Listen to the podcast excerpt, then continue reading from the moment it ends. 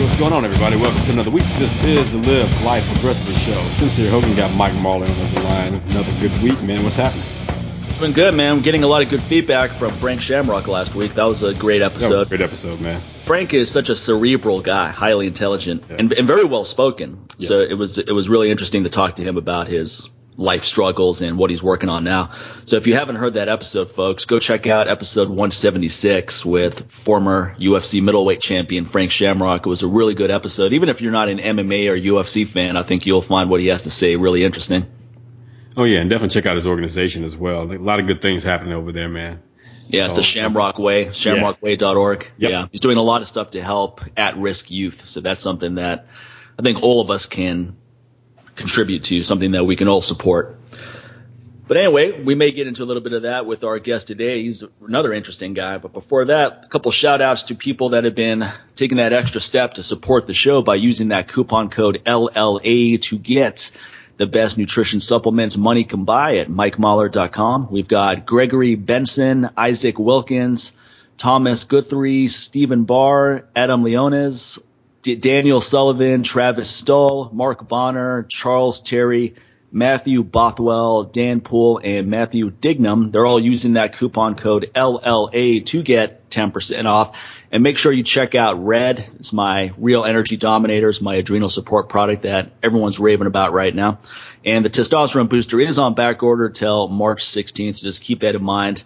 March 16th? By the time this episode, I'm sorry, May 16th. Yeah, March 16th. Long wait. Next year. It's going to be a year until it's back in stock. You know, that's how I create some serious demand for it. It's like, hey man, you should have bought it when you had the chance. Now you're going to have to wait a year. Yeah, May 16th. So by the time this episode comes out, it'll be a few days out. So anyway, you can still place an order. Just keep in mind it won't ship out until May 16th. And what's going on with you, man? Yeah, same thing, man. Head over to newwarriortraining.com. And use that same coupon code, LLA. Get 10% off of everything over there. And also, I want to welcome new Patreon supporters. And he actually just mentioned one of them right now. Just bought products from you, Adam Leonis. You know, thanks, Adam, for pledging $10 and coming on board and being a Patreon supporter each month. Also to Brett Ryan. So you guys can be just like Adam and Brett by hopping over to patreon.com/LLA podcast. Become a monthly supporter of the show and help us keep the show going and growing. All right, man. So love seeing that the Patreon listenership is like building up, man. Really cool.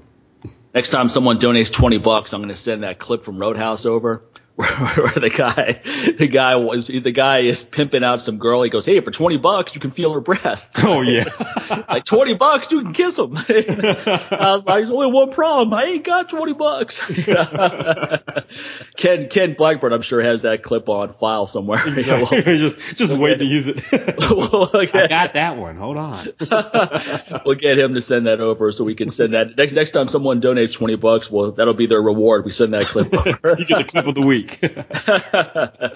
Well, we have a great guest. He's a show favorite, and I'm sure it's going to be another interesting discussion. Steve Cotter, how you doing, man? What's up, beautiful people? I'm doing awesome. How are you? Good, man. Good, man. And I wasn't talking to you two guys, by the way. Yeah. I would hope. Otherwise, this show just started off very uncomfortable. Yeah. Hey, guys. Hey, fellas. How are you doing? So I'm reason why we don't have a video Diego, podcast. Sincere just reached for one of his guns right there. Well, that didn't take much to set him off again. Well, it is Texas, right? Exactly, man. Exactly. So you're in San Diego right now. So you have a little respite before you start traveling again. You're heading off to China soon. Yeah. Yep. That's my main stomping grounds currently. Yeah, we were talking about how the Asian market is really big for you right now. Well, yeah. I mean, I don't know if it's for me or if I'm for it. You know, I mean, I think the market's just big, and I'm stepped into it. You know, I don't take credit for the entire Asian market. I would like to, but no, honestly, there's a lot of factors, but you know, obviously economics kind of leads development. So people are eager to learn. They make very good students. They're hungry for knowledge, and they're willing to pay for it. You know, and it's fresh, so everything's fresh there. So. For me, like on a business site doing seminars, I don't actually have to go anywhere else. just because there's, you know, how many cities in China that have 3 million people, and there's probably 50 cities, you know, so. What are people interested out there? Because obesity is, I know it's an emerging problem, but it's not a prevalent problem like it is out here. So what are some of the fitness interests people have there? Yeah, obesity is coming. Just follow wherever there's McDonald's. There's going to be obesity, but and wherever there's a lot of cars and office chairs. But you know, I would say U.S. is definitely the trendsetter in fitness. No doubt. U.S. is sort of the dominant force in terms of bringing it to the fitness market. I believe the Russian system is superior in developing athletes, certainly. But in terms of bringing it to just every Jane and Joe, U.S. rocks. And so everyone around the world follows the U.S. trend. And so, you know, to answer your question, what are they interested in? The same thing that, you know, all of us were interested in 10 years ago. Basically. So, you know, it's like size and strength goals or overall fitness. Is there any trend you noticed that's consistent? You know, it seems like CrossFit is definitely popular in terms of there's a lot of gyms popping up. You know, ego definitely, I think, is still kind of a predominant factor with the majority of people. And when I say ego, I mean people are interested in appearing a certain way. Sure. You know, related to the body versus, you know, my point of view, that's not my thing anymore. You know, I'm not, when I was a younger man, that was my interest of, but you know, now it's, for me, it's about mind, it's about health, it's about longevity, it's about vitality. However, you know, as far as what are most people into, you see a lot of young people. You see a lot of young, and again, I'm working with fitness professionals, so I don't usually rub elbows with the mainstream population. I pretty much am working with the fit pros. So, you know, I do the Nike show every year, which gets bigger every year, and now Nike now has decided they're going to step into the fitness market, which they only are doing that. I mean, Nike's always been the king of apparel. Yeah.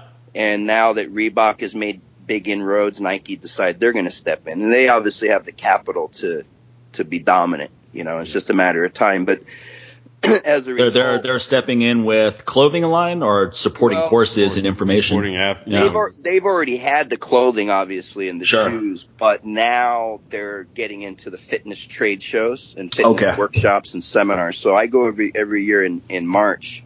They have what's called the Nike China Super Workshops, and basically they have classes, the latest trends, and it's mostly Chinese presenters, but you do have some international presenters. So are they kind of going the route that Reebok has gone with, like the UFC, and also they've that Reebok's gone with CrossFit? Is Nike looking to go that direction now? Have you seen that? Well, I don't think that they're following Reebok at all. I think that they're number one, and Reebok's not, so they don't follow anybody, but I think that they... And you know, I'm not like, hey, I'm blowing smoke up Nike's butt. Don't get me wrong, because I don't care about any of those companies. It's just, you know, I'm just this my observations. But you know, Nike decided that we're getting into the fitness market because we see that there's money to be made there. They've already made their billions selling tennis shoes to everybody, right? Right. So this is kind of in the recent, at least in Asia. I can't really speak for what Nike's doing over here, because even though it's the same parent company, they kind of run it as different entities. So, you know, Nike China, at least, now they're doing the workshops, but this year for the first time they added trade show. So they're getting into that market. They're doing, you know, fitness trade shows where they have exhibiting products, and then obviously they always have the apparel, and then they have the education. So they're merging the education with the equipment. That's where I come in, obviously, is on the education side. And anyway, the reason I bring that up is because what you'll see in these courses is you'll see, you know, obviously kettlebells, and I'm the guy bringing kettlebells over there primarily. There's others. And then you see, obviously, Viper and TRX, and you see Bosu and all the gadgets that are, you know, in the, I guess, the alternative fitness or the functional fitness or the unconventional fitness, depending on what you want to call it, but that world. So you see that, you know, it's not all machines. The machines are still around, but They're pretty much just like US. The difference is there's not so many studios yet. Like outside of Shanghai, you'll see some in Shanghai, but it's mostly expats running those. But right. You know, you'll have right. CrossFit, but by and large, it's the commercial gyms over there. It's not like Southern California where you have a personal training studio on every corner. You'll see, you know, Gold's Gyms and Fitness First and these companies. That's the bulk of the fitness scene. And so you're seeing in these gyms, the conventional gyms. And things in Asia tend to be, at least nowadays, the buildings tend to be bigger. So their malls are bigger, their gyms are bigger, you know. And you'll see all the machines and the free weights, but now you'll see these centers that are kind of, whether they call it CrossFit centers or functional training zones, you know, like dedicated parts of the gym where people are doing, you know, work wads and kettlebell stuff and all that. So that it's not really different than here. They're catching up very quickly. And actually, they're poised to pass. Let's be honest about it. They're poised to pass everybody else up. And athletically, you know, it's going to be a while. Depends on the sport. But the Chinese have shown that they're willing to devote into certain sports, and they become the best in the world because they have the money to do it. Yeah, Olympic lifting they do very well at. Yeah, well, they're the best in the world at that now for the lighter weights. Right. You know, and that's probably going to be true about kettlebells too in 5 years or 10 years or however long it takes. So what is kettlebell sport looking like over there? Is it starting to really grow now? It will be. It will be. I mean, not huge. There's been a few small comps, but I see that it's going. But you know, it'll never be as big as it is just kettlebells for fitness, just like it isn't here, right? And just like it isn't anywhere because. You know, be honest. Like, be honest. What's your objective? Are you just want to compete, or do you want to be a world champion, or do you just want to get in shape? Like, what's the objective? Because it's cool to get together with your friends and do stuff, but you know, like I don't know too many sports where you have the best athletes in the world competing with, you know, Denisov lifting next to some your grandmother with an 8 kilo. It's cool. I mean, it's nice. I don't have any problem with it, but it's kind of a unique situation. You don't see that. Like, you don't see Bolt racing with, you know, high school kids and stuff like that very often. So you're not going to see an MMA card with tough man contest. Yeah. Yeah. You know, I mean, so the sport will develop as kettlebells develop. That's how I see it. But the sport only occurs because the kettlebells are there, you know, they only, and so for what I do, I feel like I'm always staying in front of the sport. Not that I personally think I'm bigger or more. I'm not saying that. I'm saying I'm staying in front of it in the sense that for you to do the sport, first, you have to have a kettlebell, and then you have to learn the basics. And then, you know, so there's several steps that people will take before they even get into kettlebell sport. And then, you know, until they even get to where they're actually competitive at it. So I don't really follow the sport so much. I just see that there's more people using kettlebells, and, you know, that's good. And so I'm sure that the sport's going to continue to grow along with that. And you know, for me, the kettlebell is just a tool. I've been doing it for a long time, but it's, you know, I don't need kettlebells to teach these people. I just give me a room and you know. What do your workouts look like these days? I'm really dedicated. Like my everyday thing is yoga, and when I say yoga, I'm not talking about just calisthenics. I'm talking about, you know, real authentic yoga practice, meditation. Mm-hmm. With the calisthenics and the breathing, and that's something that my wife and I have been doing, been very dedicated, and it's incredible. You know, it's incredible as far as just harmonizing my body. I've been, you know, messing with yoga for the past couple of years. I did some classes, and my wife's got all the best DVDs that you can have, and she's been collecting DVDs for years. So we just do it all at home. We have some of the best instructors that, you know, there's a lot of really good quality. Which one? What's one of your favorites right now? Because I'm actually looking to incorporate. I'm doing a lot of powerlifting, but I'm looking to incorporate some more of that kind of restoration training in my routine. We're personally working on the lady named Sean Korn. Sean's really good, man. She's excellent. Yeah. She's very authentic. We're working on our chakra yoga in a sense that it's the meditations and the movements are focusing on, you know, opening the chakra and cleansing the chakras. And, you know, that's pretty foundational. Another very high level, excellent instructor, a lady named Anna Forrest. Yeah, she's actually she's in Houston a lot. She comes out there a lot. Yeah, like one of her, I think one of the main yoga studios that I guess she pretty much, she recruits more teachers from that studio, I think. It's called Yoga One out here, and we know the owner's there. But Anna's like, seems like she's here like every other week. For a minute, I thought she was actually from Houston. Wow. Yeah, yeah, okay. But I mean, they teach her actual style, you know, her disciplines. You know, usually it's Anna Forrest yoga is what they teach at that hot yoga studio. That's the one I usually go to. Yeah. Yeah, I'm very impressed. I recently came across her stuff just a few months ago, and you know, Mike, it depends. Like, if you want to, I would say if you want to supplement it with, you know, your powerlifting more from a kind of a stretching and therapeutic. Right. You might look at the you might look at Rodney Yee's AM yoga. Okay. Yeah, I'm familiar with him. Yeah. You know, he's they're all about 20 to 25 minutes, and he breaks it down. Like, you have your standing poses, you have your twists, different segments. So each segment's 20 to 25 minutes. There's forward bending, which obviously is going to be lower back. There's a section on hips. There's back bending. You know, so that's probably going to be very convenient with you because you can, you know, do your warm-up, do whatever you're training, do your yoga after, and kind of go very deep. And he's actually quite good, and I find his cueing is good. I wouldn't go to learn from him because I don't, from him, sense. Like, for me, yoga is more than just stretching. And that's what I was starting to say is when I first started kind of dabbling in a couple years ago, it was more about stretching and pain relief because I'm sitting on airplanes for many hours and back, you know, and just not doing the right therapies. And so it starts getting tightening. Well, what do you do on planes these days? You get up every hour and loosen up. What do you try to do? Oh, wow. All three of us are here. Amazing. Hey, what's up, guys? The band's back together.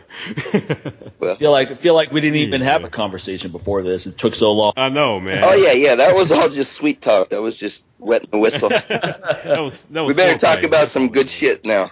It was a lot of effort to do this podcast, folks. Yeah, that's for sure. All right, cool. So I think we left off with what do you? Yeah, you were asking about for flying. Yeah, snakes on a motherfucking snakes on a motherfucking plane, something like that.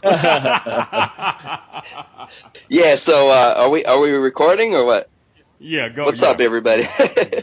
Yeah, mainly I just either sleep or if there's some good movies to watch, I'll do that. You get up and stretch. I always found that getting up every hour, if I'm not sleeping and stretching, made a huge difference. I do a bit. Sometimes I'll roll. I'll get like a what are those things called? The foam, you know, one of those balls. Not a lacrosse ball, but. Oh, okay. What's the one, Kelly Starrett, the big blue one? I don't remember the name of it, but it's like the Kelly Starrett's mobility wad ball. It's like a big blue. I like that one very much. So sometimes I'll bring that and just kind of sit on it and move around on it. But I'm not one of those guys that treats an airplane like my own private studio. You know, I know some people have no. I just sit in my chair, go to the bathroom every once in a while, and just try to keep my heart rate and my breathing calm. You know, I'm going to be there a while, so then I'll stretch out when I touch down or the next day for sure because I'll be teaching, so I'll do a nice mobility and a nice premium seating is what I always found made a huge difference. Yeah, like I won't. Yeah, I won't fly overseas if it's not premium seating. I just won't do it. You know, if I'm not making enough, or I have to decide whether to go couch or premium seating, I just won't do the course. Well, first of all, I don't teach courses at all anymore. But when I did, you know, that was my line of thinking. So they got to put minimum $5,000-6,000 aside to get a business class seat, and then it doesn't have to be business class, but like premium economy, for example, on Virgin is good. That's definitely good enough. Yeah, Virgin's a good airline. I'm like a 3 million lifetime mile, you know, so I have like permanent, not the highest executive platinum, but I have platinum. So I usually fly almost always JAL. JAL to my taste is the best for going from here to Asia. And then, you know, in the last 2 years from San Diego, I can go direct from San Diego to Tokyo. And then from there I can get anywhere from Tokyo and usually just one flight. So I just usually make one connecting. And what's that, a 14-15 hour flight? I think going there is about 15 a little shorter coming back. Yeah. So those 15 hour flights are brutal, man. Australia, because 10 hours in, you're looking at that little countdown clock on your console. 4 hours more to go. It's like 10 hours in, I still have 4 to 5 hours more to go. Yeah, I do. I've done it so much. I don't even look at it anymore. I just try to get my rhythm, and if I'm sleeping, awesome. Otherwise, you know, because it's just you're there. There's no. So I just stay calm. Well, in some ways, it's not that big of a deal. I mean, if you have premium seating and you're comfortable, you can't get online. I mean, some planes you can get online, but most of the time you can't get online, so you can't do any work. So you're basically forced to just relax, read a book, watch movies. Be alone with your own thoughts, talk to someone next to you if they're interesting. So it kind of takes you out of your comfort zone. I mean, the main thing is the compression. That's why, you know, we got into this talking about planes based on that I'm sitting on them a lot, and the compression to the spine, you know. So that's kind of what got me really getting deeply eventually where I am now, where I'm very deep into the yoga. But initially it was looking for stretching and therapy. And I like the Bikram. I was doing Bikram quite a bit for a while because you can get hot, and I can go very deep very quickly. But I don't need that anymore because I know how to. And for me, it's about once you know the challenge most people have is finding that line. They don't know how to stretch it. They can't get in. You're trying to get into that spot, and you don't know how to do it. So that's what I'm learning. And you know, there's still some areas, but pretty much I can go very deeply now with my movement and my stretching. And so it's that's kind of what started us off. Is you asked me what I've been doing. That's the main thing. And then, you know, I incorporate barbell. Usually at least once a week I'll do some floor pressing, some squatting, and some deadlifting. Usually just you go heavy on those, or you do I go heavy, pretty heavy, because I'm not doing a bunch of weight training. I'm focusing really seriously on the yoga, and that's the priority for me. So you know, and it's the balance to have strength but to be very strong and very flexible. And you know, for me, I don't consider strength without the flexibility, because you're very limited in that. And so for me, if I have to choose, the flexibility is a lot more important now than max strength. But with the barbell, I usually go heavy. I almost never go above 5 reps. Well, that's not true. I do 20 rep squats. Like I did 245 for 20 last night. That was the last thing I did. And I'm doing, you know, Olympic squats all the way down. So I will do 20 rep squats maybe once a week or so. But you know, for the other lifts, I usually don't do go over, you know, 3 to 5 or even singles. And that works fine. And then, you know, I play with the kettlebells, I play with the mace, and I do, you know, quite a bit of pull-ups, fat grip pull-ups, usually weighted. So that's kind of my main on the strength side. And then I'm, you know, doing the very serious yoga, and that's sort of the foundation of my fitness and wellness. Yeah. And I've been my inner peace. Weighted ring pull-ups, I've been doing those quite a bit. That's probably my favorite upper body pulling exercise now. Excellent. You're saying weighted ring pull-ups? Yeah. Okay, but the ring pull-ups give you just freedom of motion on both sides, right? And I've got this elbow issue on my left side, so if I do pronated pull-ups, it tends to aggravate it, and even underhand chin-ups tends to aggravate it as well. So just doing the ring pull-ups allows me to find a groove that doesn't aggravate that area. And then I'll do weighted pull-ups, and then after I'm done with that, I'll just do body weight, where I do 3-second holds at the top, slow negatives, dead hang. Feels great, man, especially in between sets of squats or even after deadlifts, just to decompress. Man, the basics, the tried and true strength building exercises, you know, you never go wrong. Exactly. That's the problem with every trend in America right now, is that anytime you deviate from the basics, it's nonsensical at that point. Well, it becomes an industry, and like every industry, the desire for business starts to supersede the purpose and the integrity of what it is. And so you have a bunch of stuff that's just to make money and doesn't really serve any purpose. Well, I always say if the average person did push-ups, pull-ups, and then went sprinting 3 times a week, and that's all they ever did, they would be better than 90% of people going to the gym. For sure. Yeah, for sure. That's all foundational movements, and yeah. But I mean, we live in a consumer-based society, very consumer-oriented, and it's like, yeah, you know, it's give me more, give me more. What's new? Give me that. I want that. What's the latest? It's done the old, and then you want something. Exactly. Well, people just started a program; they're already looking for another one. That people want to reinvent themselves, but you don't reinvent yourself through stuff. You reinvent yourself by going inside, not by going outside. And right, with your mindset. The sooner we understand that, the less we get caught up in this material existence, which does not bring happiness. And of course, we like to have cleanliness and clean food and nice things, and that's great. But it's not the purpose for. You know, it's just too many indulgent self-gratification. We live in this society, this extremely narcissistic society now, especially the developed world. So things such as social media feed people's already deep insecurities, and now they have an outlet to desperately try to make themselves feel better. Let me post a selfie every 5 minutes to get a bunch of likes. Now I feel better. Now what's happened, you know, unfortunately, and you know what the. If you want to use the word elites or what have you, but what they've quickly figured out is that social media is now mass media.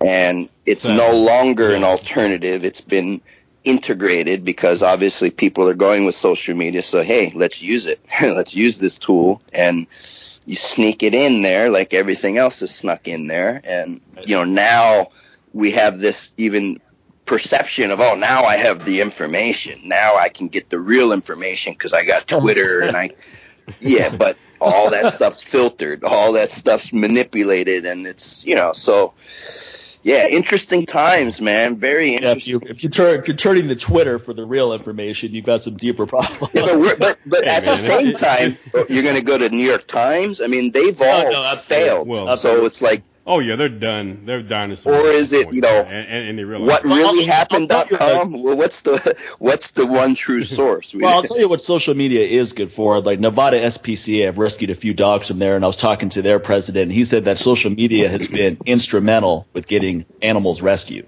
It's awesome. No, social media is fantastic. It's just also very dangerous if we look to it for truth in that sense and for advertising your message. And yeah, it's incredible. Well, I mean, people look to it also for acceptance and socializing and self-importance. So, I mean, people are overusing it. Socializing, what do you mean? Is that like Tinder? Well, socializing as if people have an online avatar that's a lot different than their in-person avatar. Yeah, they're like the modern equivalent of real life. Yeah. That was one of the first big social media world. I use these things for my business, right? Twitter, Facebook, etc. Absolutely. So if I'm not on there for something that's going to further my business, I'm out in the real world doing something, having real life experiences, not on a fucking computer, socializing with people I'm never going to meet. Well, I'll give my secrets away to you guys, but I don't know how many millions of people this is being broadcast out to. I'm not sure if I want to share my hard-earned, but you know, I'll do it anyway because I'm a giving soul. What's up with WeChat? You on WeChat? Never heard of it, I'm happy to say. No. Okay, well, there's only currently there's about 1.7, 1.8 Chinese, and you know, however many that live, not counting, you know, Taiwanese and Indonesia and all these places. So, right. If you want to communicate with that market, you know, Facebook is not legal in China, right? It's firewalled. Yeah. Okay. For good reason. You know, and they have their own stuff over there. They don't need our things because they have, you know, again, close to 2 million people. So it's like Russia. Russia has VK, you know, which is like their equivalent of Facebook as well, and it's like very popular. And so it's just like, you know, they have their own stuff, man. And even though in our minds we think like, oh, you know, Facebook is everything. Yeah, they're cut off from the world. What are they going to do? That's the mindset that we're, you know, programmed. Exactly. Like, you're not on Facebook? What's wrong with you? Like, God, those poor people. Like, oh, you can ask my kids. They're like, oh, you still on Facebook? What's wrong with you? That's what kids are doing. They're like, wow, you still on Facebook? Tyrannical society. They can't even get on Facebook or other basic life, you know, necessities. So, yeah, I'm thinking the last thing they're worried about in Uganda right now is, you know, getting their Facebook fan page set up, you know. No, but nobody wants to talk about that, Sincere. Nobody wants to talk about, well, I know. You know, come on. That's, you know, those primitive people. They're not important to the global plan, you know. And that's why Gaddafi was taken out. No offense to anybody, but I mean, he wanted to unify Africa and create the African currency. And can't have that because the colonial powers, you know, if you can't control the money, you can't control the people and the resources. Well, he was a harsh dictator as well, though. For sure. But and they all are. They all are. I mean, anybody's, you know, at the top of, you know, every leader in Africa. Every leader in Africa is a dictator. My father's probably one of the leading experts on Africa. Period. You know, he's for sure. However, I don't defend these guys. However, there's necessity breeds. You know, these people are developed via the culture, and you know, when you have hundreds of years of you know invasions and of course, these ferocious people are going to rise to the forefront because you develop this mindset of having to, you know, kill, live or die. So it's. And on the flip side of that, you know, the general population, you know, the majority of people have this mindset of needing a leader to do things for them, which is no different than even in our industry where everybody needs to have these experts in order to tell them what to do because they don't have enough belief in themselves to actually or put in the time to go and figure it out for themselves. It's like, just tell me what workout to do. Just tell me what tool do I need. Just tell me what to do. Well, that's kind of like people that are overly attached to religion, right? They're looking to just be given. Tell me how to be a good person, right? Exactly. Because otherwise, I can't do it without a book telling me to be that way. That book has to tell me what to do. Religion doesn't. You do realize that book was written. A lot of times, religionists don't want to acknowledge or admit that the structure of the religion relied upon philosophy to create the structure. You know, Aristotle is all throughout the entire organization, the epistemology of the Catholic and Christian traditions. I mean, of course, because they had to figure out a way to. Yeah. So. You know, philosophy. And even those guys, you know, got theirs, you know, from, you know, visiting and learning from Africa and Egypt and, you know, going to those countries and learning and passing it on. Basically, that's just pretty much anything when it comes to, like, you know, knowledge. It's been all there's no one person like, oh, he's the creator of this. He's the father of this. Like, it's all been there. You know, it's all been there. But when some guy steps up like, I'm the guy, you know, who brought this to you and I'm the one who came up with this. That's when you should be a little worried. Even with, like, a style of training. You know, when someone says, like, you know, he's the father of this, like, really? Like, really, dude? He's the one that brought it here. He's the one that created it. And no, come on, man. He's not the first. Trust me. He just may call it something else to market it to you. Sometimes a lot of the stuff that we learn or whatever never really didn't have a name. You just stuff you did. Just things you did. Just like when people talk about unconventional training. I'm like, you know, back in the day, a lot of this stuff was called chores when I was. Yeah, you rename stuff to make it seem new and innovative, and it happens all the time. It works for people. Shoveling, we're shoveling the barbell. You had to push a wheelbarrow for your Sunday chores, man, not for a workout. Exactly. Somebody, okay, then now you're picking up a barbell with just a plate on the end of it now, and you're dropping it down and picking it up. And you calling it shoveling? I'm like, no, I remember a time when shoveling actually involved a shovel. Okay. Well, it's all in the name of progress, I suppose. So we're progressing as a society. What's funny, Sincere, is that people go through all of these workouts where they mimic yard work, and then they pay somebody to come do it. Exactly. Not a bad idea. No, I'll be the first to say I pay someone to do yard work. Is that yard fit? As a kid, I hated doing yard work. Because, you know, does a podcast count as first usage? Like. For the record, I'm gonna start that yard fit certification this weekend. Everybody's gonna meet in my backyard, and I'm gonna have everyone doing all this yard. There's some internet marketer getting to work right now on that first one-page website.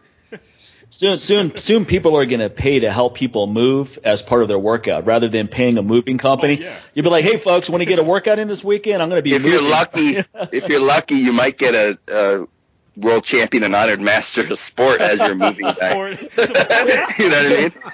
Depending on how fast you pack up those boxes and move them, right? These are time sets here. Man. He's lifted the heaviest couches. Move it from here to there. Okay. That's it, man. For the fastest time. For time. There's no food anyway, so. Yeah, we're joking right now. There is some jackass right now writing all this down like, yeah, I'll show those guys. No, and just show respect. If you're going to do it, just give a little credit, man. Show a little respect. Yeah, just remember where you heard it first, sucker.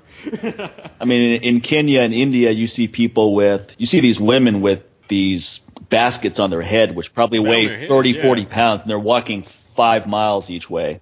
Come on, we're far superior, right? We already know we're far superior than those people. They don't even wear shoes. They're primitive, so they need us.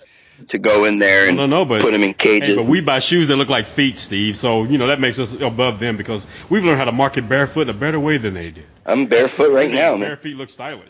Yeah, but the thing is our barefoot is on a two-dimensional surface, and their barefoot's not on a two-dimensional surface. And that's exactly. That's why we need shoes, unfortunately. Well, actually, this is an interesting tangent, but did you find that you developed a lot of foot strength doing yoga? One thing Joe Rogan mentioned on his show is that when he started doing yoga, he was shocked how weak his feet are, even though he's done years of jiu-jitsu and other martial arts training.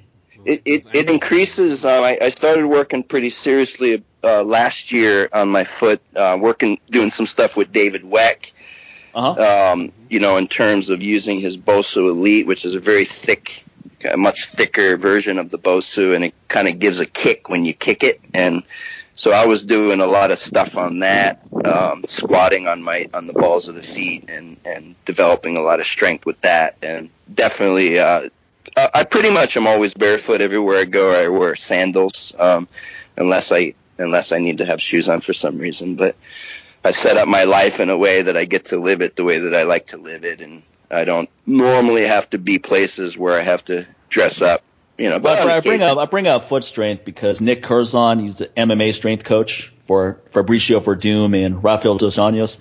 He's a strong proponent of everything comes from your feet.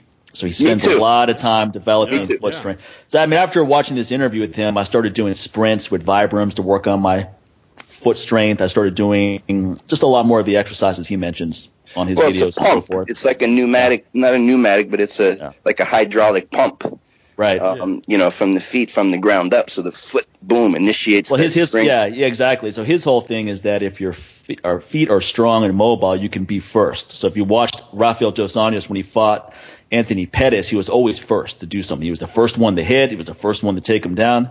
He was just able to move so much faster and more explosive. Solid platform to push from. There's no yielding in the foot. Most people weak ankles, it yields before they can push, so they lost a bunch of time at the start. That makes perfect sense. So just barefoot, box jumps, sprinting, things like that. I mean, just look how it crossed over to technology, just with the prosthetics or whatever. When you look at, before he became a criminal, Oscar Atreus, from South Africa. I mean, just look at the movement right there, and just it's mimicking the hydraulics, just like on a car, and just and just to see the movement, it actually looks like the movement in which we were built to move.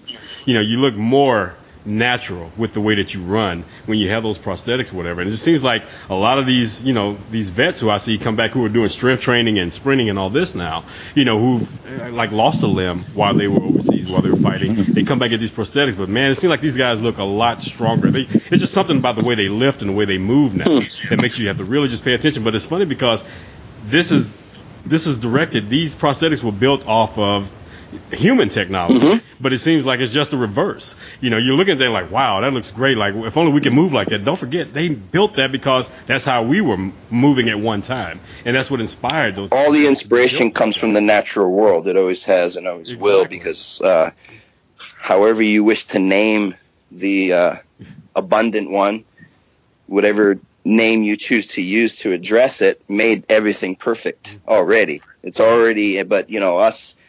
We ate the fruit. We wanted to know everything. We thought we could do it better. And so we got all this bullshit that we don't need because we're so smart that we're going to improve this, improve that, and you lose your soul in the process. So I'm not about all that stuff. I'm about just making myself ready to die, because when you die, everything you have, you bring with you. And if you're not ready, then, I don't know what's going to happen. You might have to do some stuff over again. I'm not really sure about that. I don't know. Like, as Socrates said, I do not know. But what I do know is that it's probably sometimes the best three words a person can ever say. I always put it up there. Actually, sometimes I feel like I don't know is more important. It's the only thing we actually need to know is that we don't know. So now that that's out of the way, don't worry about it, because it's going to take. Then you can start living. Yes. Once you don't know, it's like, because now you can start trying to figure out why. You may not ever get it. You may not ever figure out why. Be peaceful. The fun is actually trying to be figure peaceful. Out.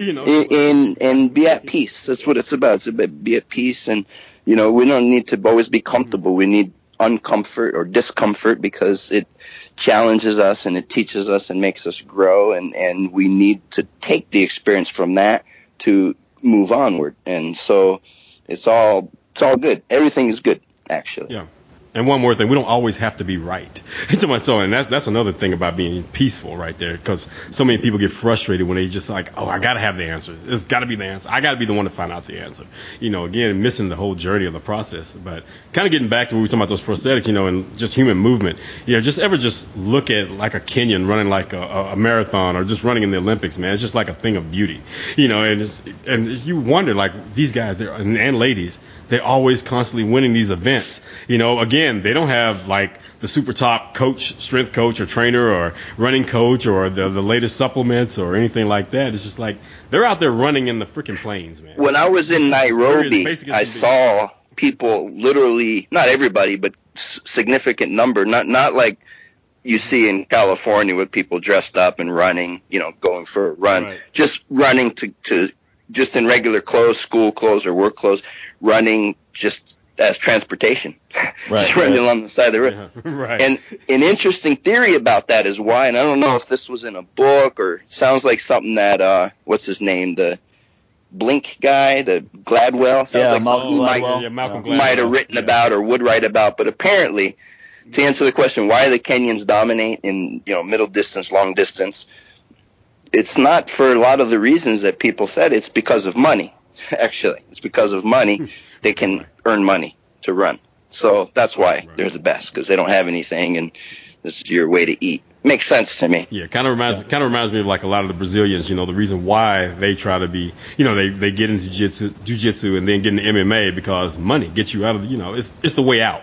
It's the way out, which is no different than here in America, yep. You know, all the ghettos and the hoods, you know, these kids are thinking like, hey, I have to be the top athlete. I got to really work on being the best football player and put all my time and effort in that, and kind of bypassing their education along the way, sadly, you know, or focusing on just trying to be the top baseball player, basketball player, because it's money and it's a way out of the current situation. That's how they look. Professional boxing, like, if you follow the trend, it wasn't, you know, African Americans dominate, and in the lighter weights, usually Hispanics dominate now. Yep. You go back to 1930s, 40s. You had the Irish. You had a lot of Italian fighters. You had a little some very strong Jewish fighters like Benny Leonard, and you know, they were the socioeconomic, you know, conditions. You know, were the real motivating force. The Rothschilds don't fight with their hands.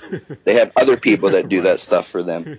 Right. Yeah. Well, necessity is always a great motivator. Oh yeah. And in Kenya, like you said, Steve, in Kenya, that's out of necessity.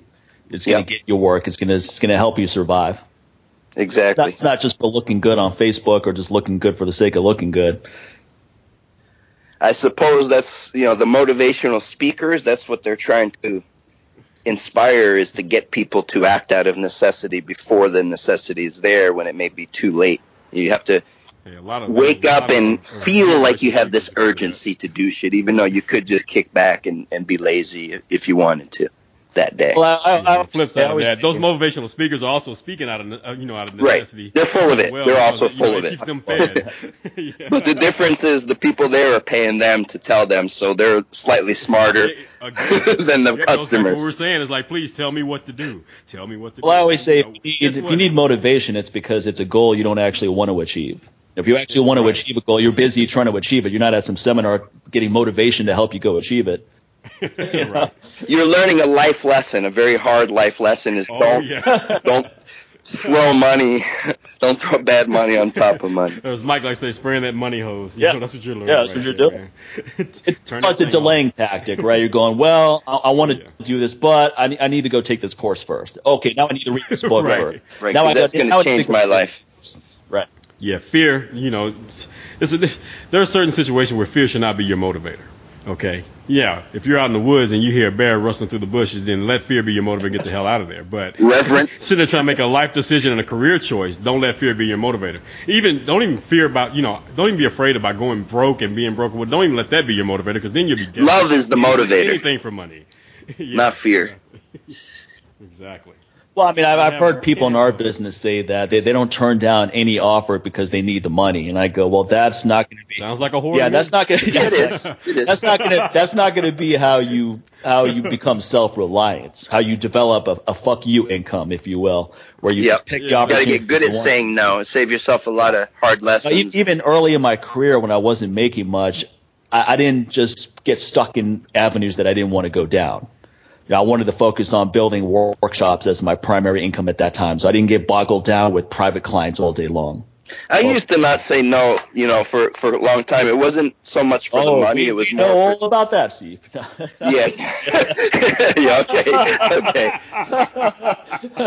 I remember. I've known you since, what, 2004, 2003? Yeah, but I'm clean, man. I'm clean.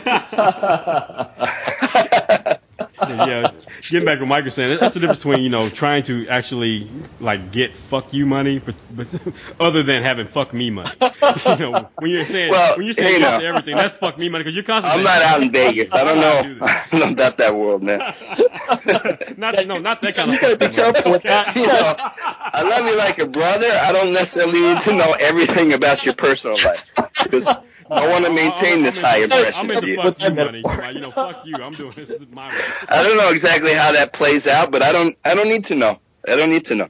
You know, your closing tactics. That's why I need to fuck you money, Steve. Yeah, so, I think there's a T-shirt. That was a great analogy, Sincere. Awesome. If you don't have a fuck you mentality, you might have a fuck me mentality. I think I understand why you're going to the firing range. Every day.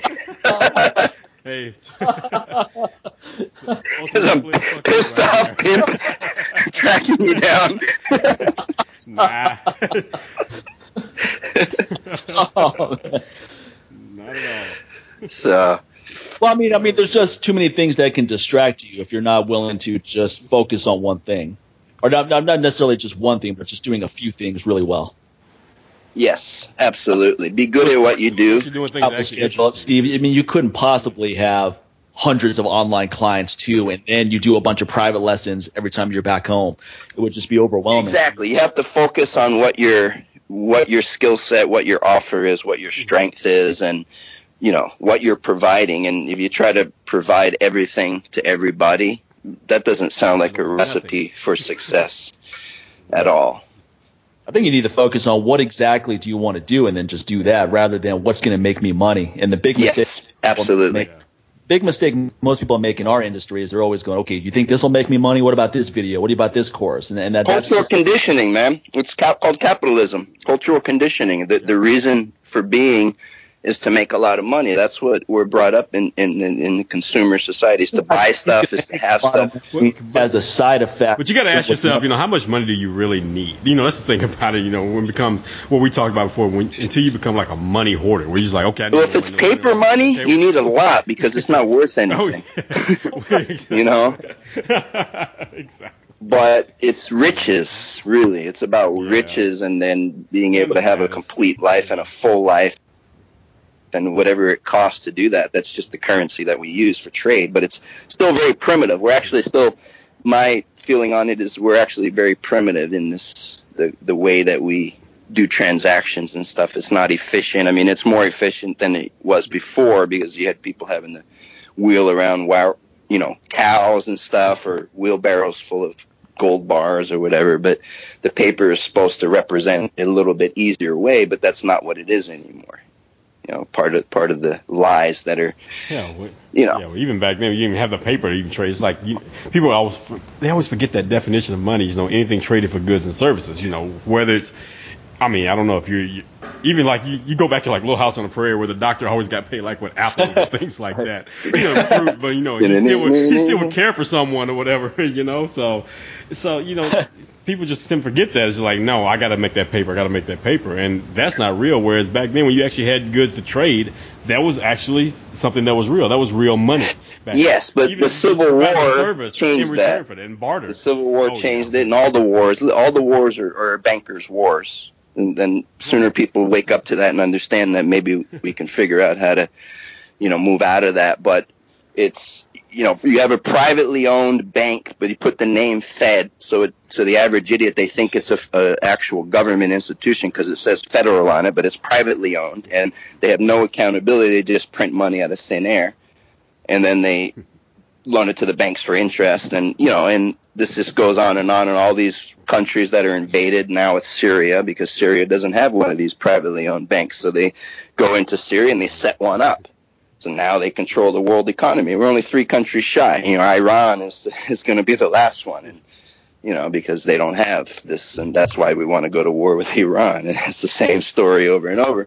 People are still asleep because they're not seeing it for what it. Oh, this is just a conspiracy. It's not a conspiracy. Know your shit. Go back, pick a date, tell me what the event, and I probably read about it. I studied it. So, you know, it's not about conspiracy. It's about knowing about events and underlying causes, you know, underlying causes. And so, but that's just how it is. Well, I mean, we live in a country where a reality TV star may be our next president. Yes, yes. But at the same time, and then there's the look at the alternatives. and that's an example of a guy who seems like an outsider. I don't know. Maybe he's not an insider. He's an outsider that's been dancing and playing around with insiders. Yeah, exactly. Sure. Does that really make him an outsider? Right. Or does it make him a relation? We will find out, but I think if he plans to stab them all in the back, then he is an outsider. If he plans to go along with them, I think everyone's nervous because he's going to stab him in the back and he's going to start revealing shit. He's going to start revealing stuff. If he stabs him in the back, he'll end up having a ride in Dallas. That's how they use the words. Oh yeah. But it's time for it's a grassy knoll trip waiting for sure. For sure, it could be any day now. You know, it could be any day now for sure. But that's how it works. And meanwhile, we hope the other one ends up in prison. The other one's going to be in prison because you know. Just we're going to make sure that she's in prison because she's a criminal. So that's, you know, I mean, there's a lot of criminality in that whole world on one level or another. But some people just. Well, trust me, to get to that position in any part of the world, you're going to have to be a criminal. You know, and to get in that position and stay in that position, you're gonna have to let go of some more. They only have power in the material world. They don't have true power. They don't have any power over the eternal. They don't have any. So their whole thing is based on accumulating power. And it's an obsession, and it's a disease. Politics is filled with those types of mentalities, and because politicians are happy being yes men, as long as they're getting material benefit from it, they're getting influence, they're getting money, they're getting resources, and yeah, they just get their fair share, and it's more than all these other. And it's been going on for a very long time, and it seems like folks. Now everybody's all of a sudden aware of it, like, oh, God, people are slow to learn the previous lessons, whether it's the French Revolution, whether until it hurts. It has to hurt. That's what anything in life. That's what anything, even with your training. You know, it's somebody you keep on doing all this different stuff until it really truly hurts you, injures you, or whatever. That's when you wake up like, that sucked. I don't want. And that's the thing about the yoga for me, because yoga means union, and when you stop seeing the world as other, it's all integrated, and it does hurt because just because it's not hurting me right now, it's hurting one of my brothers in Africa, or it's hurting one of my sisters in some other places. So they're suffering, so we're suffering. Whether you're tuned into it or not, you know, you're just not self-aware. But if someone is dying on the street next to you and you don't feel that, then you're not human. You know, you're some other creature. You're a politician or something like that. But you know, that's one thing my father always said, because having traveled around the world, he goes, we got to get past this mentality of, we got to fix our problems first. He's like, no, the whole world is everyone's problems. Exactly. Yeah, nationalism is BS as well, you know, because and borders are BS too, and they're all man-made because. Which is so funny to me. I'm like, how do we know? It's about these lines that they draw on the maps. We're like, how do we even know? Who determined that? And then how do you know when that's really? It's all lies. Looking at some physical map. The whole thing is lies from the beginning. You know, to talk about Jesus. Well, we don't have some kind of border, then someone can just come into your house because, hey, it's all ours, right? That's true. That's true. Buddy. You mind if I camp out in your backyard? I mean, hey, it's all ours, right? in natural societies and in ancient societies, you would have your barbaric tribes that would come and rumble and cause, and you'd have to kind of get ready for them and be ready to fight them off and break them down. But, you know, most folks live peacefully and they have certain codes and they have respect, and you don't, right. you know, you don't sleep with your, you know, the woman in the teepee next door is not yours, you know, or whatever. So, and we've moved away from that because the focus is, again, on the materialism. It's on having stuff, and in the pursuit of having stuff, there's no time for reflection and you know, principles and things like that. It's just accumulation. And then we get to an age where the body doesn't function anymore. The mind maybe doesn't function. Maybe most of the people you ever knew died by now, so you're alone. And it's like, shit, what did I do with my life? I have all this right. bullshit, and I still don't know who I am. And you know, so that's, for me, that's what I do. That's not about fitness or kettlebells, because anybody, they can learn kettlebells off of YouTube nowadays, you know what I mean? And for a long time, but you know, you can learn, but there's so many people doing that. And if that's all someone wants out of it, that's cool. You want to play sport? Awesome. You want to lose some weight? It can do that. You want nothing else out of it? Fine. But for me, that's not my motivation. My motivation's about connecting with people. It's about leaving some positive imprint. And if it takes the shape of a kettlebell, you don't know what that's going to lead to, because you start working with a kettlebell. It changes your body. It changes your life. Right. It changes your mind. Right. It's just one thing. It could be anything. It's art. And whatever your art, practice your art, if it's kettlebell or not, because the principles of these things. And, you know, for me, again, I go back to the yoga because it's about having my center and finding my center and being integrated and understanding the oneness, not being distracted by the illusion of separation. And, you know, we really don't, like we said before, we really don't know anything. You got getting all you know is what you don't. You're getting some support back there. No. Backup singers. I mean, you're right. Yeah, no. Yeah, those guys watch my back.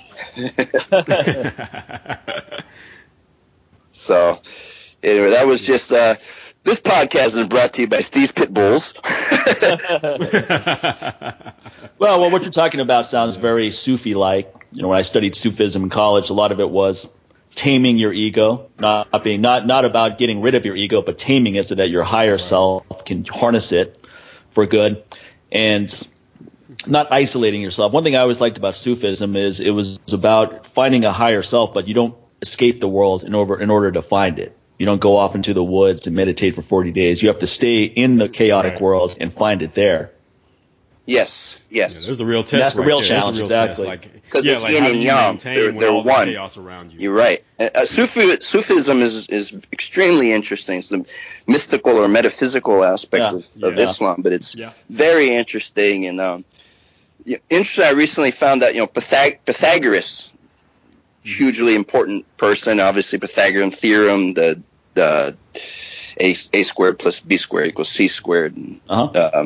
You know, mathematics, Pythagorean, they believed in mathematics. That was the highest level of language, the highest level of truth, because it's measurable and it's, you know, always there. It's always consistent. It doesn't lie. There's no, and anyway, the Pythagorean, the reason I brought that up, you're talking about Sufism, Pythagorean believed he followed this group called I think Jain, if I pronounce it correctly, Jain.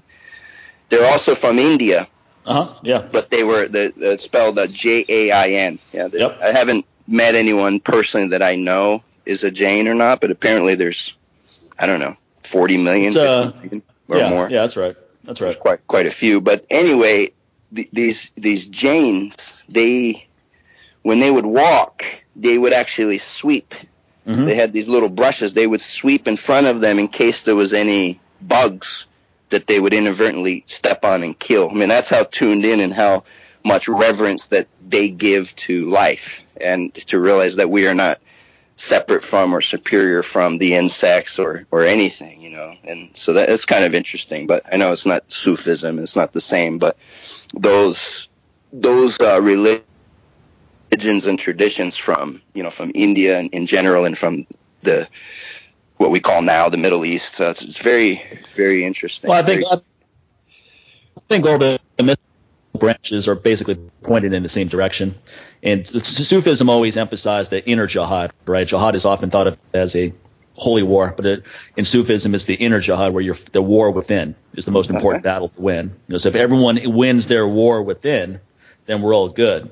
Yes. But what's our focus on controlling? If you actually think about it, you know, that is the pretty much the core of all the outer wars that's going on. Right. It's more war going on within because it's conflict that humans are having with themselves and they project it upon other humans. Correct. Like, the collective consciousness is very aggressive and very fearful still. Yeah. And we're emerging into a more peaceful time, yet we're still not, you know, it's things. Well, it's not. Things happen in layers. It's not being popularized. You know what you're saying is like because you know there's nothing that's not going to sell the news when you talk about that. You know all this inner peace is like no conflict and the fear and the anger. That's it makes that stuff inadvertent. And so it seems like that's all that's going on. Yeah, it makes it appears like that's all that's going on in this world. Like no, not really. No, not really. You know that's just only because you turn on TV and put all your all into these various forms of media. Then it appears like this is all that's happening in the world, and it's not true. And very little or no time spent at all looking in. And you know, where do we start? Well, start with the breath. You know, start with the breath. Well, that can be scary for a lot of people. That's why a lot of people don't want to do float. I don't know if you've ever done a float chamber before, Steve. Or I did once. Yeah, it's interesting. Yeah, it's really interesting. I did it probably a dozen times. There's a place out here in Vegas, and it's. I actually really liked it. It felt very peaceful to me. It put me into a very deep meditation very seamlessly. So I actually enjoyed it while I was doing it. But Golden State Warriors use that maybe one small part of their success. You know, take out anyone who's focused on creativity would enjoy it. But a lot of people wonder, they go, well, what are you doing there? It's like, you don't do anything in there. That's the whole point. You just float. Yeah, you got to do stuff. Just be. It's like, can someone come in there with me? No. You're not going there for a romantic getaway. All right? You know? Not in that. At first, the water is a little odd to get used to. It feels a little slimy with the concentration of the salt. So magnesium, yeah. You get that in your eyes, that's for sure. But I mean, it's the same temperature as your skin temperature, so eventually you adapt to it. And then you just feel like you're floating through space. At least that's the sensation specific gravity, exactly. You can't see anything, you can't feel anything, and you're just floating. But a lot of people go, "What are you doing there for an hour? I'm going to get bored in there." But they don't want to be alone with their thoughts because you're completely alone with your thoughts, and you start thinking about stuff you haven't thought about in a long time. You're like, "Wow, I haven't thought about that." There's no light either. It's not all your distractions are gone now. So now all the things that you've been trying not to deal with for years. It's like, okay, here's the time. Yeah. Somebody, this is the perfect time to deal with that now. And how are you going to approach it? I mean, these are basically memories. Meditation. So it's all meditation, and that's all it is. That's what's not being taught in strength and fitness, and that's what we need more than even the physical part is the stillness, the quietness, the inner. And like you said, Mike, people are afraid, but you know we have different experiences. Sometimes life is more painful, or childhood can be more painful, and no doubt. But the way that energy works is that the greater the trauma, the greater the potential for blossoming. Because individuals that get through that and survive, and they not only they become stronger and impenetrable, but they're able to share their experience and help others through that experience. And there's no substitute for experience. And that's why, like in business, I don't worry about my position in the marketplace, and it doesn't matter what great champion comes along and, aren't you worried? There's kettlebells no, because I have my experience, you know, and I've been doing what I do for so long, and it's like if you take the kettlebell out of the hand, well, the same lessons and the same knowledge is still there. That's right. So no one has what you do with it. You know, you have your own touch. So there's no competition at all, and I don't have competition within me. I don't see people as competition, you know, that's a scarcity mindset anyway. So that's always going to be deleterious to your personal and professional growth when you're just you think that there's limited resources and everyone has to fight over it. Yes. Yeah, and just like you're saying, you know, there's not enough focus on meditation, especially like in our industry, which, you know, is so ironic because when it's looked upon as something that's soft or it's just something for recovery or, you know, I don't need to focus on that and strength training. But to me, when you have to do that inner reflection and spend that time alone with your thoughts, you know, that's the biggest form of strength training. You know, I mean, if anything's going to build a muscle from the inside out, that's a good place to start. Whereas everything else is just very pseudo out there. It can... You focus on your muscles and, you know, how much you can deadlift and all that. That's very pseudo to a point to the fact that that can just come and go away. Right. You know, but one thing about those thoughts, they're embedded in you. You can ignore them all you want. Sooner or later, you're going to have to deal with them. So just why not take them on and then see how you come out on the other side? Right. You know, and it's going to have a more lasting effect than, oh, I hit a 600-pound PR. Okay, so... Well, 5-10 years the question is how sustainable. Yeah, how sustainable, exactly. And what are you going to be moving like when you're 60 and 70 and older than that? And you know, so for me, the trade-off is not interesting. It's not at all attractive to me to be able to be so strong and you know in an elite level of lifting a weight unless I can do it with perfect alignment. And if you can't do it with perfect alignment, then there's no sense even having any load.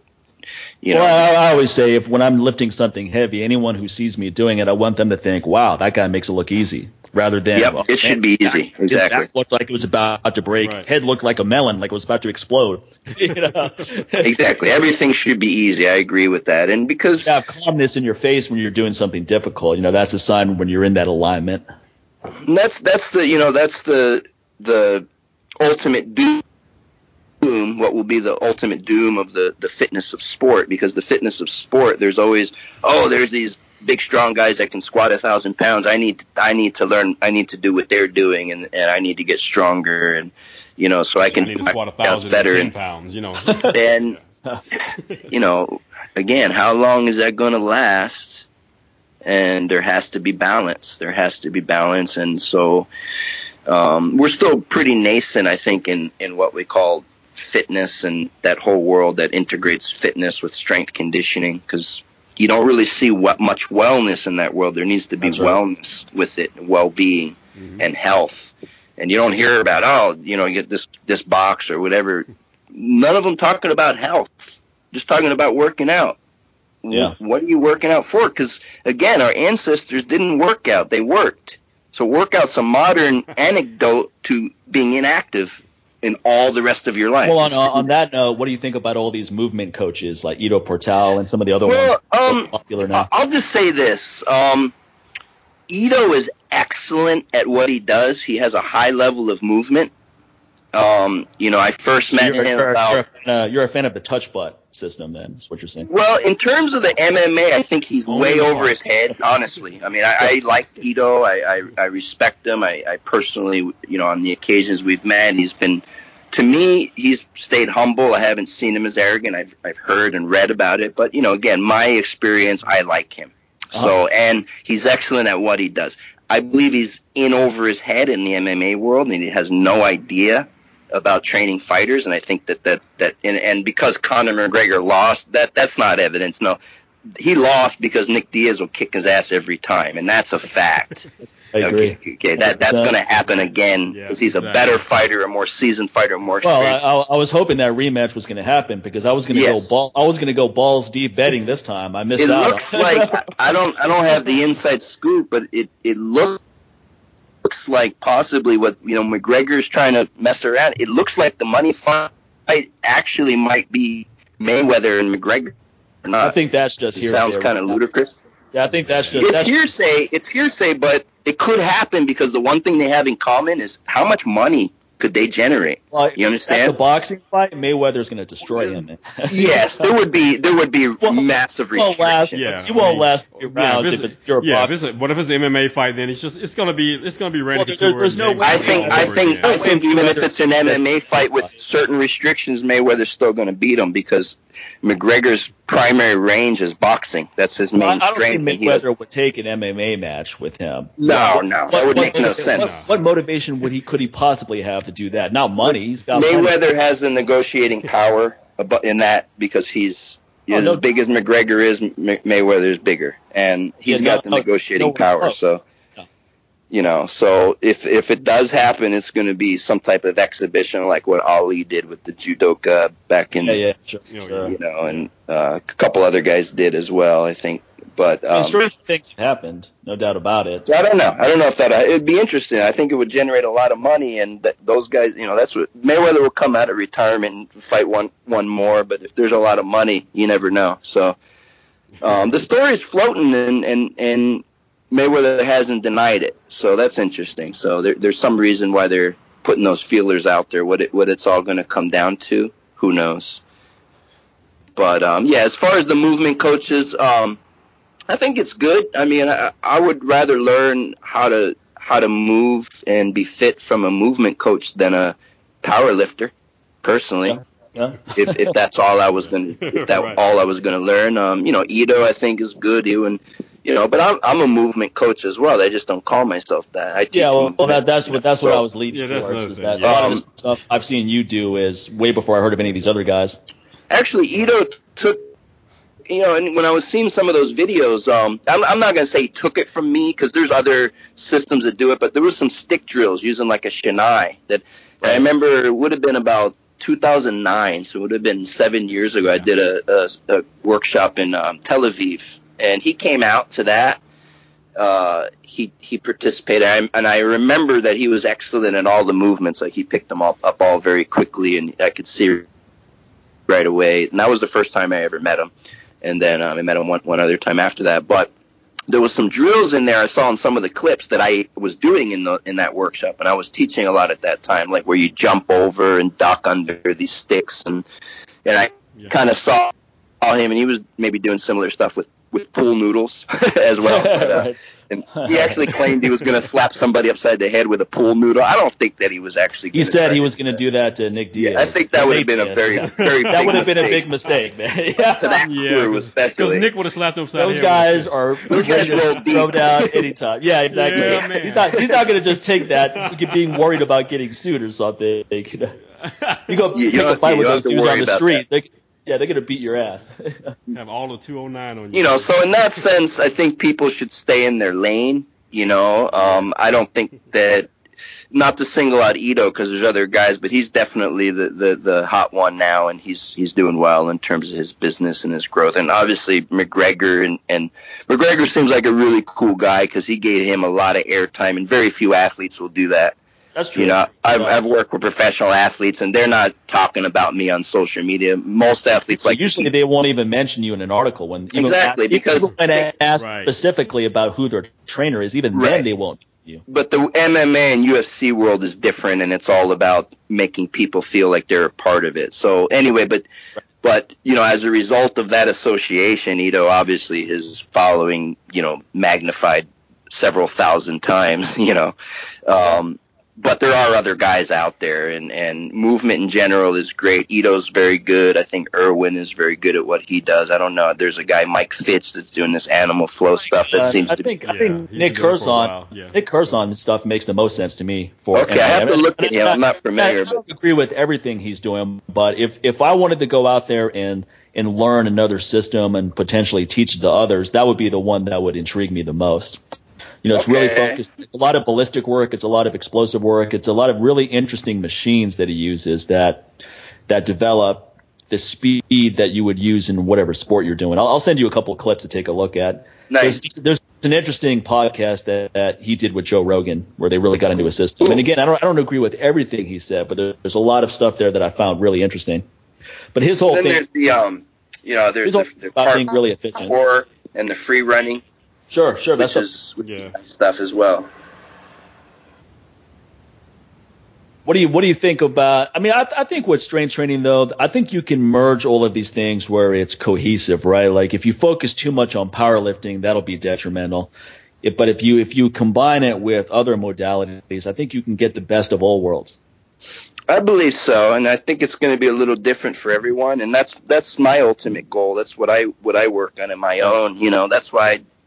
For me, I like to use a framework of an 8 movement pattern, and maybe there's some other things I've yet to discover. But you know, essentially we have vertical pull, vertical push, horizontal pull, horizontal push. We have hip hip dominant, and obviously hip and glute work together. And then we have knee dominant, so you have knee and quad. You have core, what would be called core stability, or I like to call midline stability. And then you have locomotion or gait. So those eight movement patterns, you could say,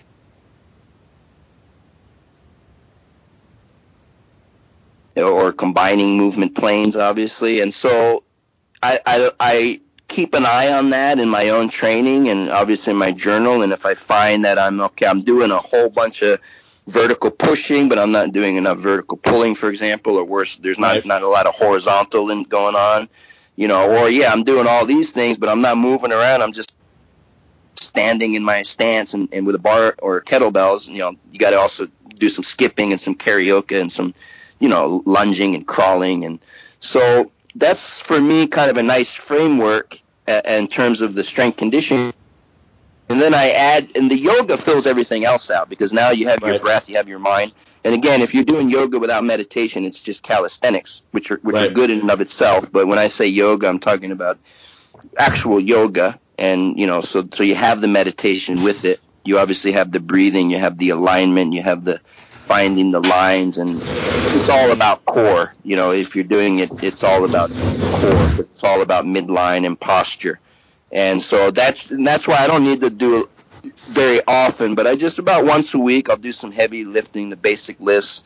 Uh-huh. I don't use I don't have my where I train in my garage. I don't have the rubber plate, so I'm not doing like Olympic movements. I'm just doing deadlift clean or deadlift squat.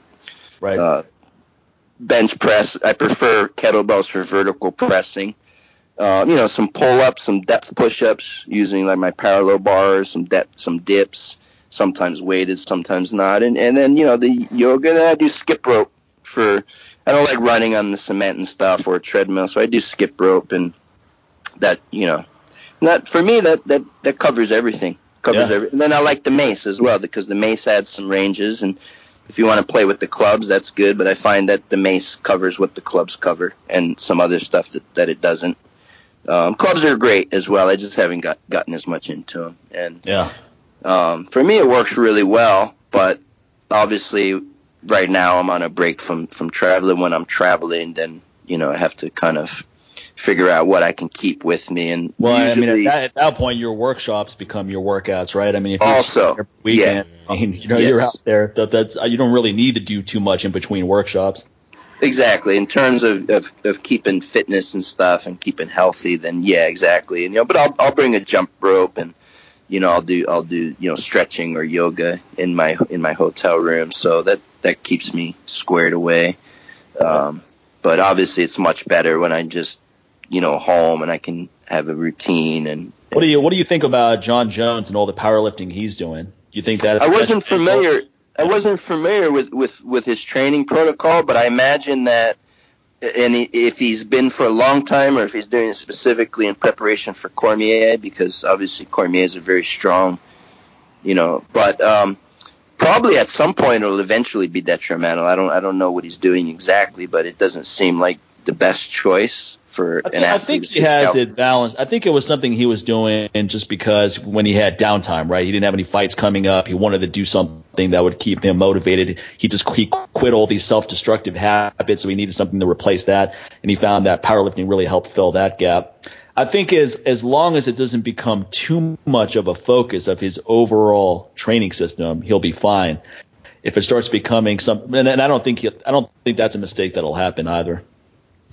Yeah, he seems like a very smart guy. Athletically, he's very gifted. Kinesthetics, he seems to have a high intelligence in that regard. So I imagine that he probably is not one of those guys that hurts himself very often. Right. But the thing of powerlifting is, eventually, if you're using a strict powerlifting protocol, eventually you got to keep slapping weight onto the bar, and at some point, it does become counterproductive for any sport outside of that. Because there's no reason why he should be maxing out. That's for sure. And he's got long legs, man. He's got a long frame. So, I mean, how much is he going to be squatting with those long legs? Right. There's just no reason to max out the way a powerlifter would. Like when you're using powerlifting systems in the context of improving athletic performance, you're not going to train for a meet.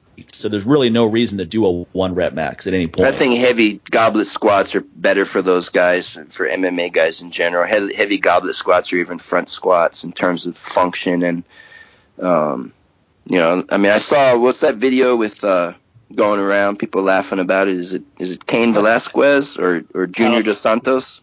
What were they swinging doing? Like a 206-pound or 203-pound kettlebell with horrendous form.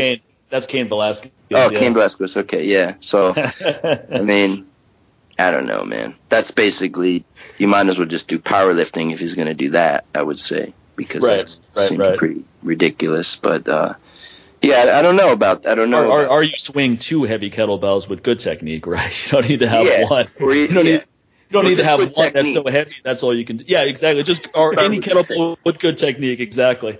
A 35-pound kettlebell with good technique would be better. And you know, it's interesting because for me, like athletes that are high-level athletes, they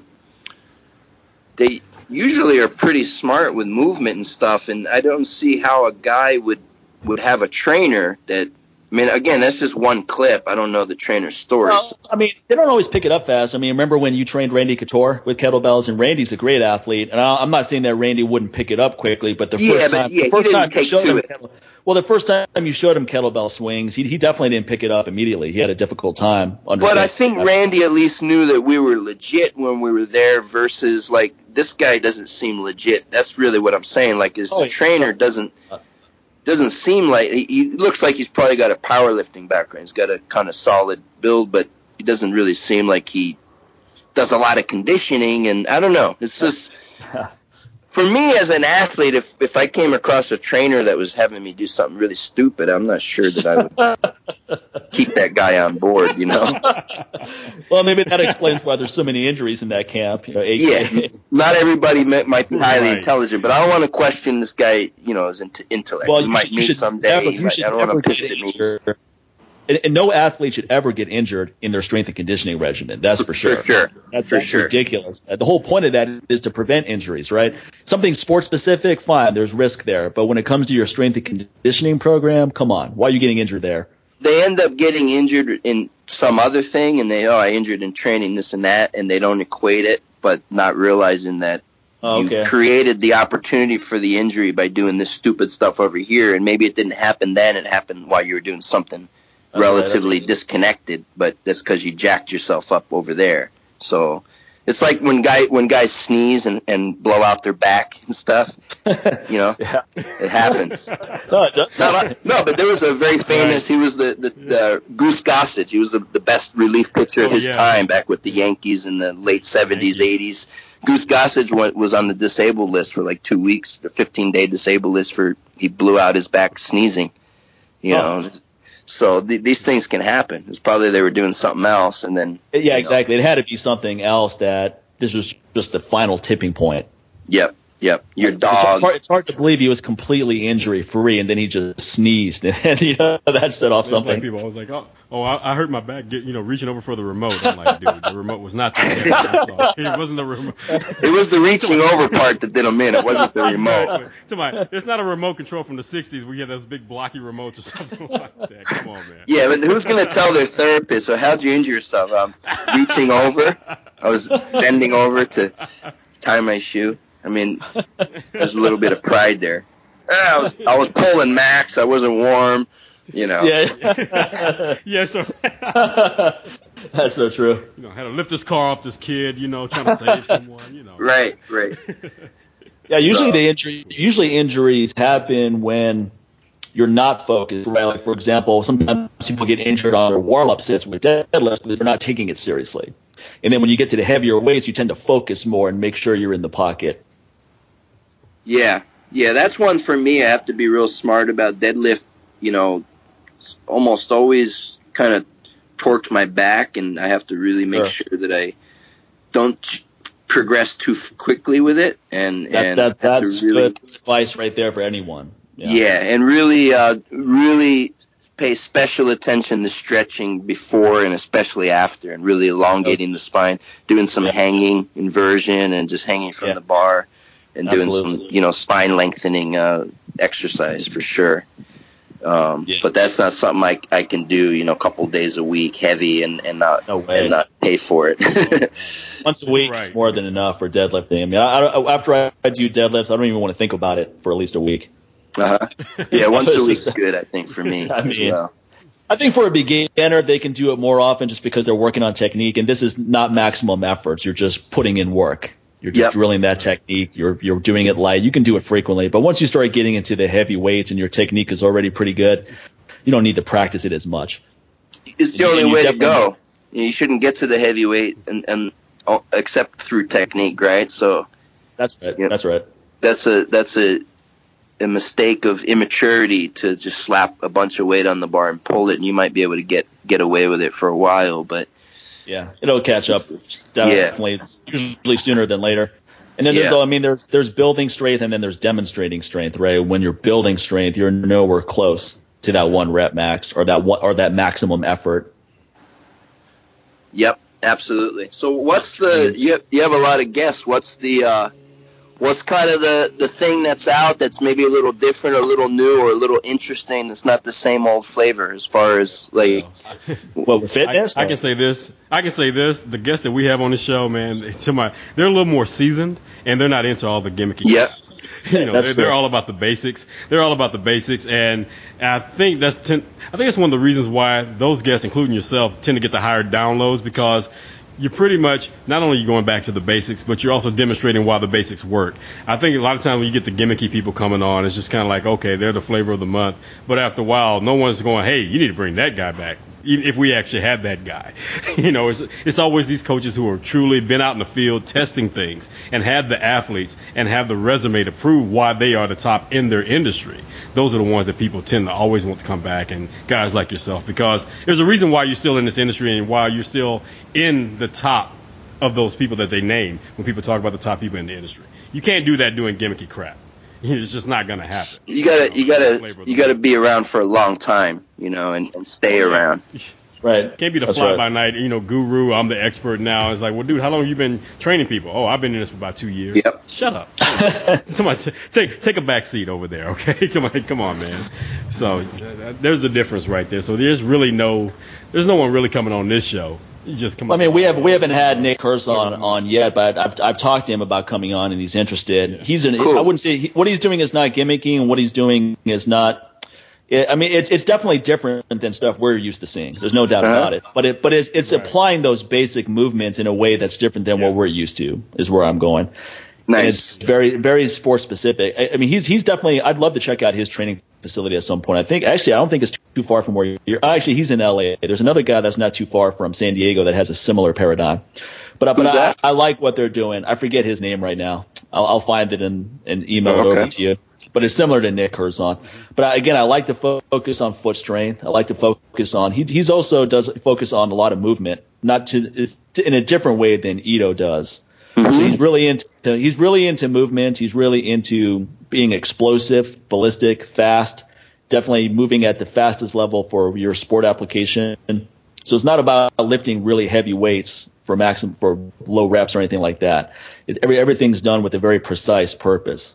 Yep, that's the way to go. Excellent. It seems like capoeira is it's starting to filter its way into the fitness industry more and more. Obviously, that would I'm starting to see that now. Ito, obviously, that would be probably, it seems like, his primary background. You got this guy Amir how do you say his name? Shelsky, I think.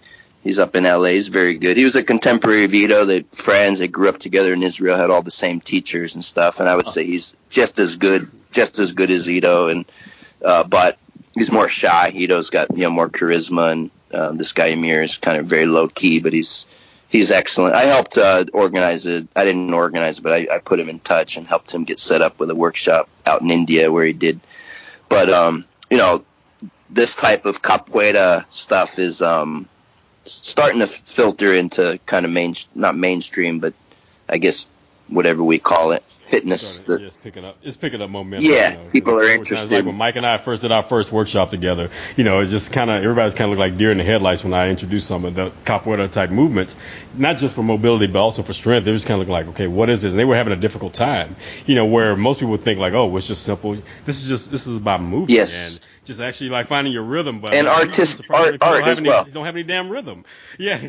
Yeah. Well, that's a problem. You're dealing with white people mostly in these courses. So, you know, I mean. But you know, the funny thing is, there were a lot of brown people that didn't have any rhythm. So oh no. And African Americans. But you got to put on the salsa music. That's like. You know. You know, it's all, you gotta have the right beats. So yeah, you had a lot of people like some of my friends called coconuts. They were brown on the outside, white on the inside. But I was like, I'm starting to see more white people have more rhythm than black people. Like, what's going on here? Stereotypes. That's just what. But I like the white coconuts actually, the baby coconuts. Yeah, your baby coconuts. Green actually, green. But yeah, yeah. Those are the healthy ones. The brown ones are like that's like the white bread of coconuts. In bread, it's opposite. In bread, the brown is healthier, exactly. But in coconut. Coconut, the white is healthy. It's down to the last few days or, you know, like stage of the coconut at that point. Yeah. With rice, that white rice can be a lot easier on your gut than a lot of brown rice. Man. So, I'm a bigger fan of white rice than brown rice. Right? The nutritionists are like, oh, my God, no, brown rice is healthier. I'm like, somebody as compared to seems white, negligible on that. It seems pretty negligible on the the research. I don't know about the research. I mean, the gut never lies, right? So I mean, exactly, someone tells you to eat something that is allegedly healthy, and you have gut issues from eating it. Then it's not healthy for you. You know? And that exactly. Funny you people say the same thing about kale, and kale feels like it's ripping my stomach apart. Where I can sit there and have spinach all day long. Well, spinach is, you know, not as healthy as kale. Like for you, okay, but I love kale. I for Popeye. Well, with kale, I find juicing it is the best way to take it. Because you get rid of all those fibers and so forth that can cause the gut issue. So I like adding kale with cucumber juice, celery. Oh, you make my wife's kale chips, man, with the dehydrator. You put them in the trays, the kale, and you put on the cashew cheese that she makes. That's you might change your whole story about kale, sincerely. Oh no, I mean no. We've had it that way before too. You know, we have an Excalibur, you know, dehydrated here. We've done it that way, but just eating just like raw. Nah, I don't roll like that. Nah, in a salad, I'm like hell no. It's like going outside in the woods and just eating dry leaves. You know, I'm just like I can pass. That's what you said about the gut not lying though, Mike. That's very true, and that's why you know I'm still new to it compared to you. For me, it's just almost a year since I've been vegan. You've been for many years, but. You know, these people that think they're trying to do some service by lecturing me about how their way of eating is far superior and that humans are not designed to – you're talking about humans are designed. What are you basing your bullshit on? Like, well, my question is, do any of those people have better performance than you do? Exactly. Do they have better performance, longevity? There's people that eat meat that are fantastic, but they're not the ones on the internet talking shit usually because they're too busy. Exactly. You know, but you know the point is that you have to know for yourself. For me, everything that's all the opposite of my experience. I've never felt better. Digestion's never been better. Energy, you know, less pain, less inflammation. There's no comparison. That's your answer. The truth is always in performance. That's always what I look at. So I don't have any rotting carcass in my body at all at any time. Yeah, if I'm eating a certain way for over 20 years and I'm still getting stronger, then there has to be something there that's effective. You're not going to last that long. To get that speech from somebody, Stephen, the first thing I just do what people do to us when we tell them, you know, that we're strength coaches. You know, first thing, as soon as you say that, someone looks you up and down. As soon as you say that, just to, you're like, okay, yeah, I can see that. Whereas someone's trying to tell me, like, well, this is how we're designed to eat. And, you know, as a vegan, you need to eat this. And then I just look at them like, yeah, because that's what strength coaches haven't been lumped into. There's this, you know, vegans have the unfortunate.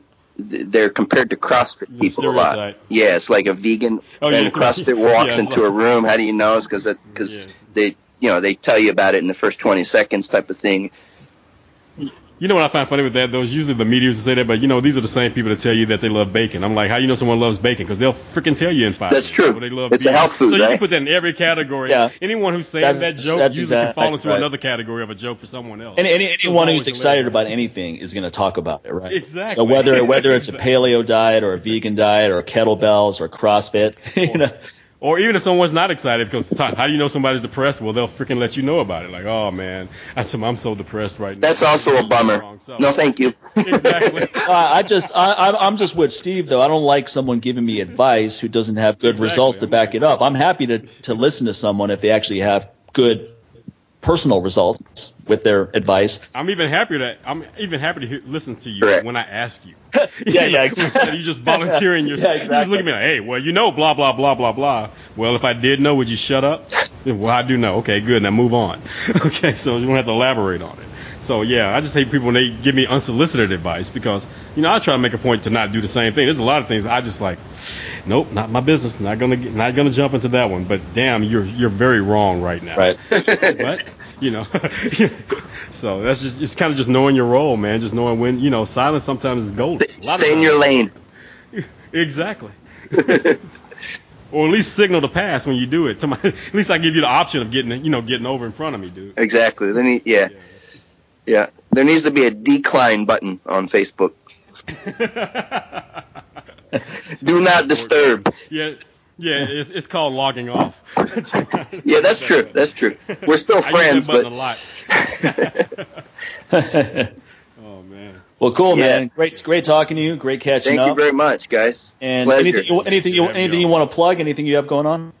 Latest as far as pluggables, unless you guys want to travel to Asia and take a course with me there, the latest would be on the Kettlebell.University. Kettlebell.University, that's Steve Cotter's Kettlebell University. That's my newest project, my newest offering. It's pretty much A to Z Academy. If someone wants to learn kettlebells, use them, workouts, detailed instruction on all the exercises, thorough warm-up, joint mobility, extensive flexibility, stretching. So, yeah, that's it, man. Kettlebell.University. It's awesome. Cool, man. Sounds good. Yeah. So that's cool. Other than that, man, nothing to plug. Just plug in peace and harmony and, you know, oneness. That's it. That's what I'm about. Peace for everybody. Happiness for everybody. Well, that's a good note. Yeah, that's a good. Except for no. That's a good note to end on. I was about to cut you off before you make a butt plug joke or something. Not at all. No touch butt. When he said pluggables, I had it's not touch butt Tuesday.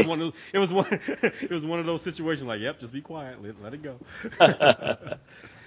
Well, cool, man. Great talking to you. You have a great one. Awesome, guys. Talk to you soon. Appreciate it. Have a great one. Bye-bye. All right, you take care. Yeah, all right, folks. We're going to go ahead and wrap up there, and I don't want to talk anymore. We've talked a lot now. Yeah. You all know the drill. You know both our websites. You know where to find us on Patreon, and you know how to find us on anything that you listen to the show on and give reviews. You know what to do. Just go do it. You don't have to be motivated to go do it. Yeah. You do it because you love it. Right? Yeah, there's no point telling you to go do it because if you actually wanted to do it, you'd be doing it. You just do it. So yeah, folks. So yeah, we'll catch you guys on the next show. All right. Take care, everyone. Bye. Exactly, Grover.